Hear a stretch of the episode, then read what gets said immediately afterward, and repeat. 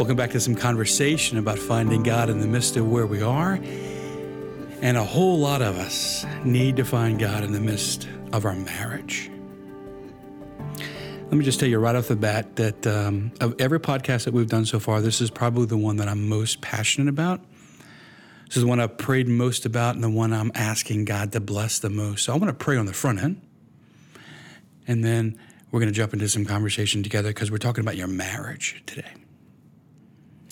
In the name of the Father, the Son, and the Holy Spirit, amen. Lord, I don't want my words to be my words, I want those to be your words.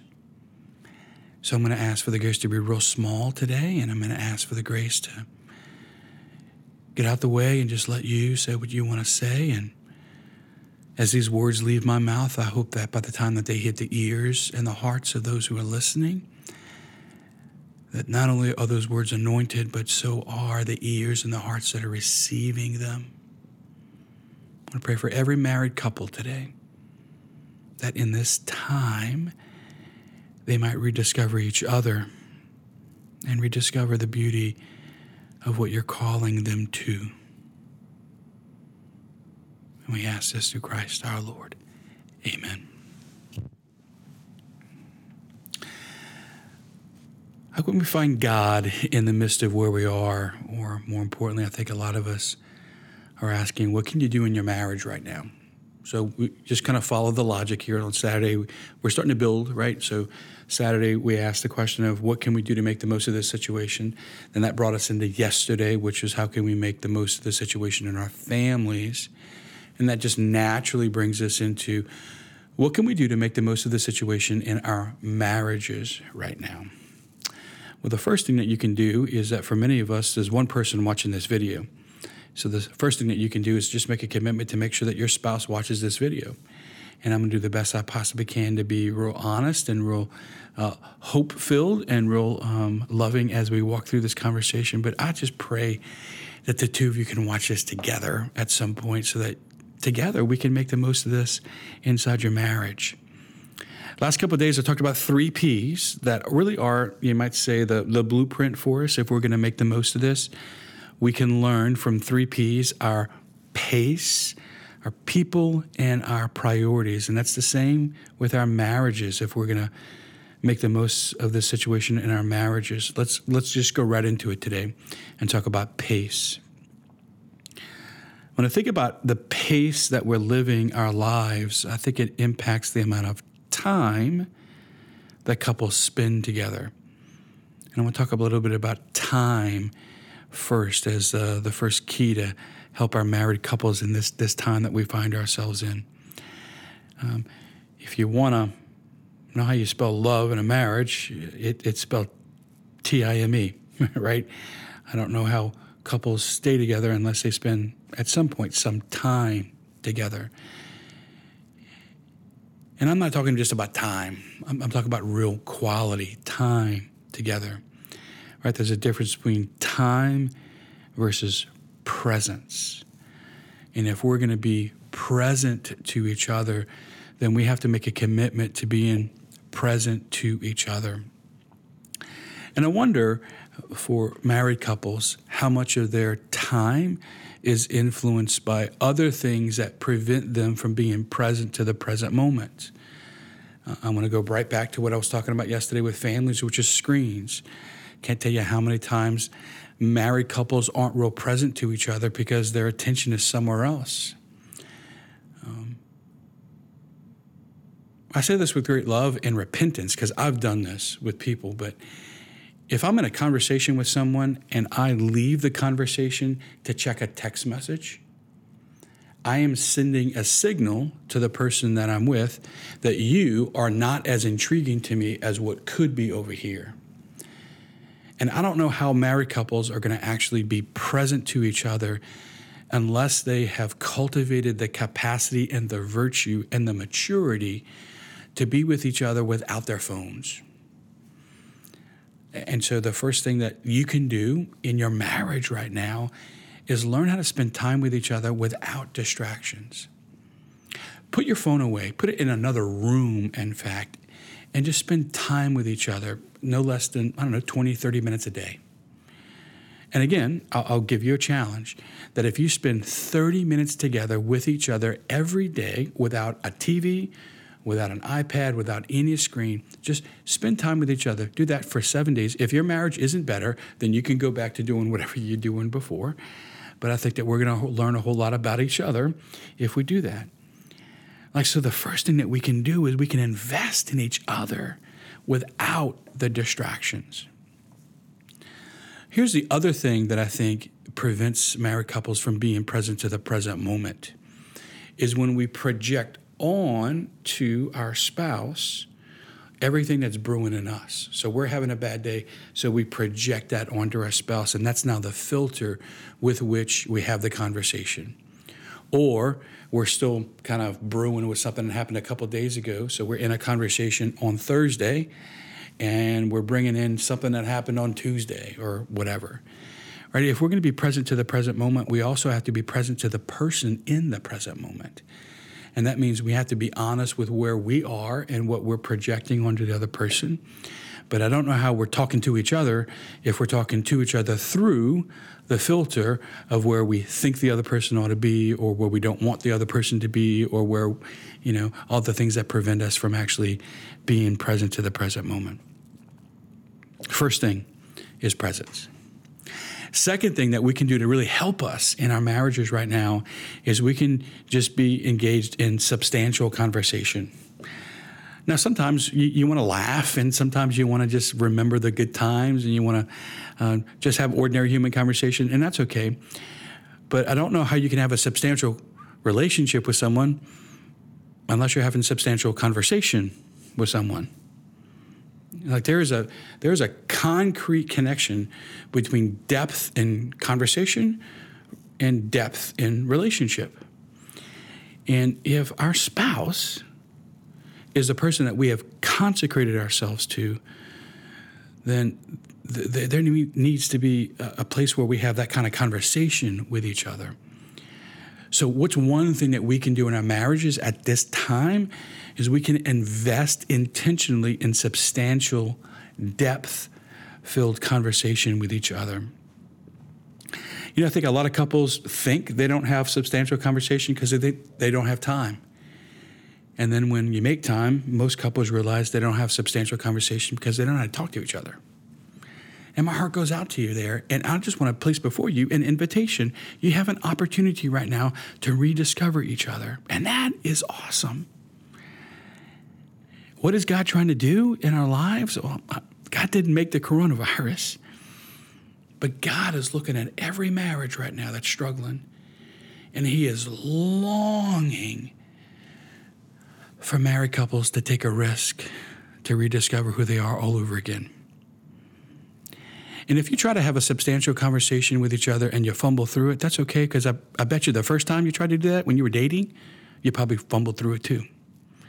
There was that getting to know each other phase in every relationship. And for some couples, you might have to fumble through that right now and rediscover each other all over again. And that's okay if you just love each other and give each other permission to be there. So, the second thing that married couples can do right now is invest in time to have real conversation with each other. And then, thirdly, uh, we can have um, an honest look at our priorities. And maybe that's what those conversations are kind of shining light on, right? Maybe you have an honest evaluation about um, where you are as a couple right now. I said to you yesterday if you want to know where your priorities are, look at your calendar and your checkbook if you want to, want help to know where you are in your relationship with each other, you have to have an honest conversation about our priorities, right? And nothing else should take the place of this conversation. This is the most important 30 minutes of your day, other than the time that you're spending with God. Uh, so that means that we, we, we have to um, hold ourselves accountable to exceptions. Exceptions should be the exception, but they shouldn't become the norm. And if we're going to make ex- exceptions to the 30 minute conversation every day right now. You should have a conversation today about what you're going to do when the other person tries to make an exception to the conversation. In other words, have some ground rules, you might say, to, to being in conversation with each other about something real uh, and that's most important in your life right now. So, uh, one simple thing that you can do, I'm just going to paint a, paint a picture of what this might look like. Um, every day for the next seven days, have an uninterrupted, real conversation with each other for, let's say, no less than 30 minutes. That means the phones are not even in the room, the TV's off. You're putting your phones and your tablets and your computers in another room. You go somewhere where you're going to be uninterrupted just for 30 minutes, having a conversation with each other. Uh, maybe you're having a conversation about what went well that day. What were the blessings of the day? What didn't go well? And maybe how are you being called to maybe grow in virtue? Maybe that's what you're having a conversation about. And that, that's a great place to start. Just how you doing, right? Uh, maybe uh, you want to have a conversation about your family for those of you who have children, and uh, those children are, you know, you say worthy of conversation. How are you doing in your parenting or in your relationship with them? And maybe what what do you want to celebrate with each other in them or your relationship with them, or what do you need to work on? What are you learning that that needs help in your relationship with your children? What do you want to keep in your marriage after this coronavirus thing is over that you begin to discover that is active and alive now, right? We can't go back to what life used to be. Hopefully, if we're experiencing blessings in your life, don't go back, right? Like Harvest Those Graces now. Talk to each other about like what's happening that's good that we, we want to learn from. Or when's the last time you talked about your dreams for your marriage? A, conver- a relationship that does not have dreams is a relationship that's that's already beginning to atrophy. When's the last time you shared your dreams for each other or for your marriage with each other? So you could talk about all those things. Or if you're going to keep doing this, get into the rhythm of just every once in a while, just having a real concrete, you might say, business meeting. And what do I mean by that? Like, well, how, how are the most important things in your life right now that you need to be talking about? Like uh, priorities in the family and the rhythm of life and, and, and how are things going, just with the concrete realities that are there. So the, that just kind of paints a picture of what you could be talking about. But I think for the next seven days, let's all try a substantial 30 minute conversation uninterrupted with each other as uh, a married couple.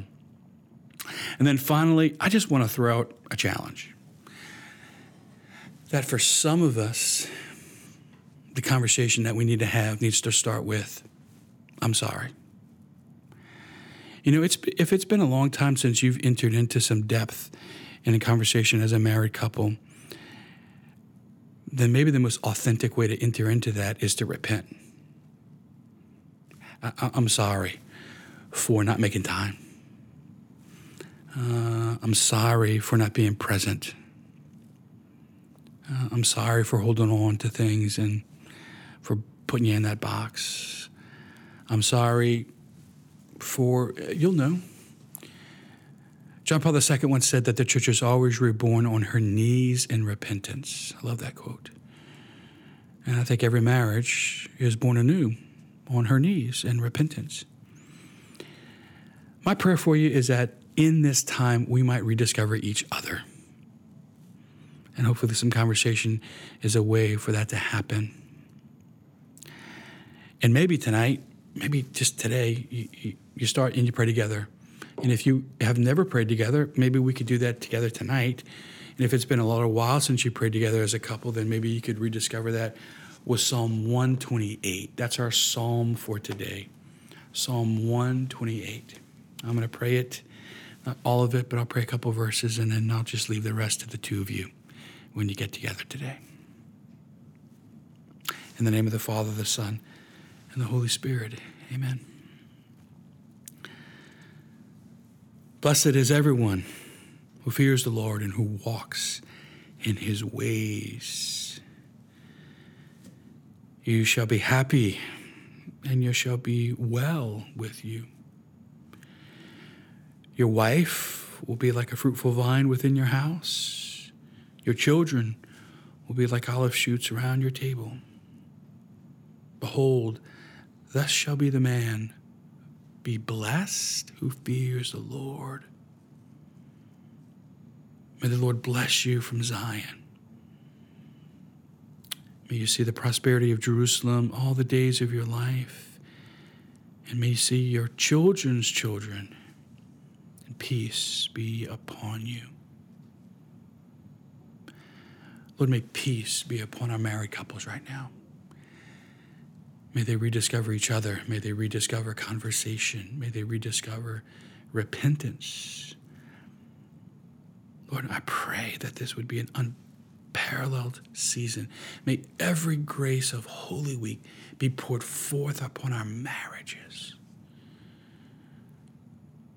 Lord, every priest right now is celebrating private masses, and I just pray that every one of those masses, every the grace of all those masses, be poured forth upon our married couples right now. That may just be an anointing and a protection, a resurgence, a renewal in our marriages. Whatever you have to do, Lord, do it. Go where you want to go. Bless them however you want to bless them. May they rediscover who they are by rediscovering whose they are as married. May you pour forth your blessings upon our married couples today the Father, the Son, and the Holy Spirit. Amen.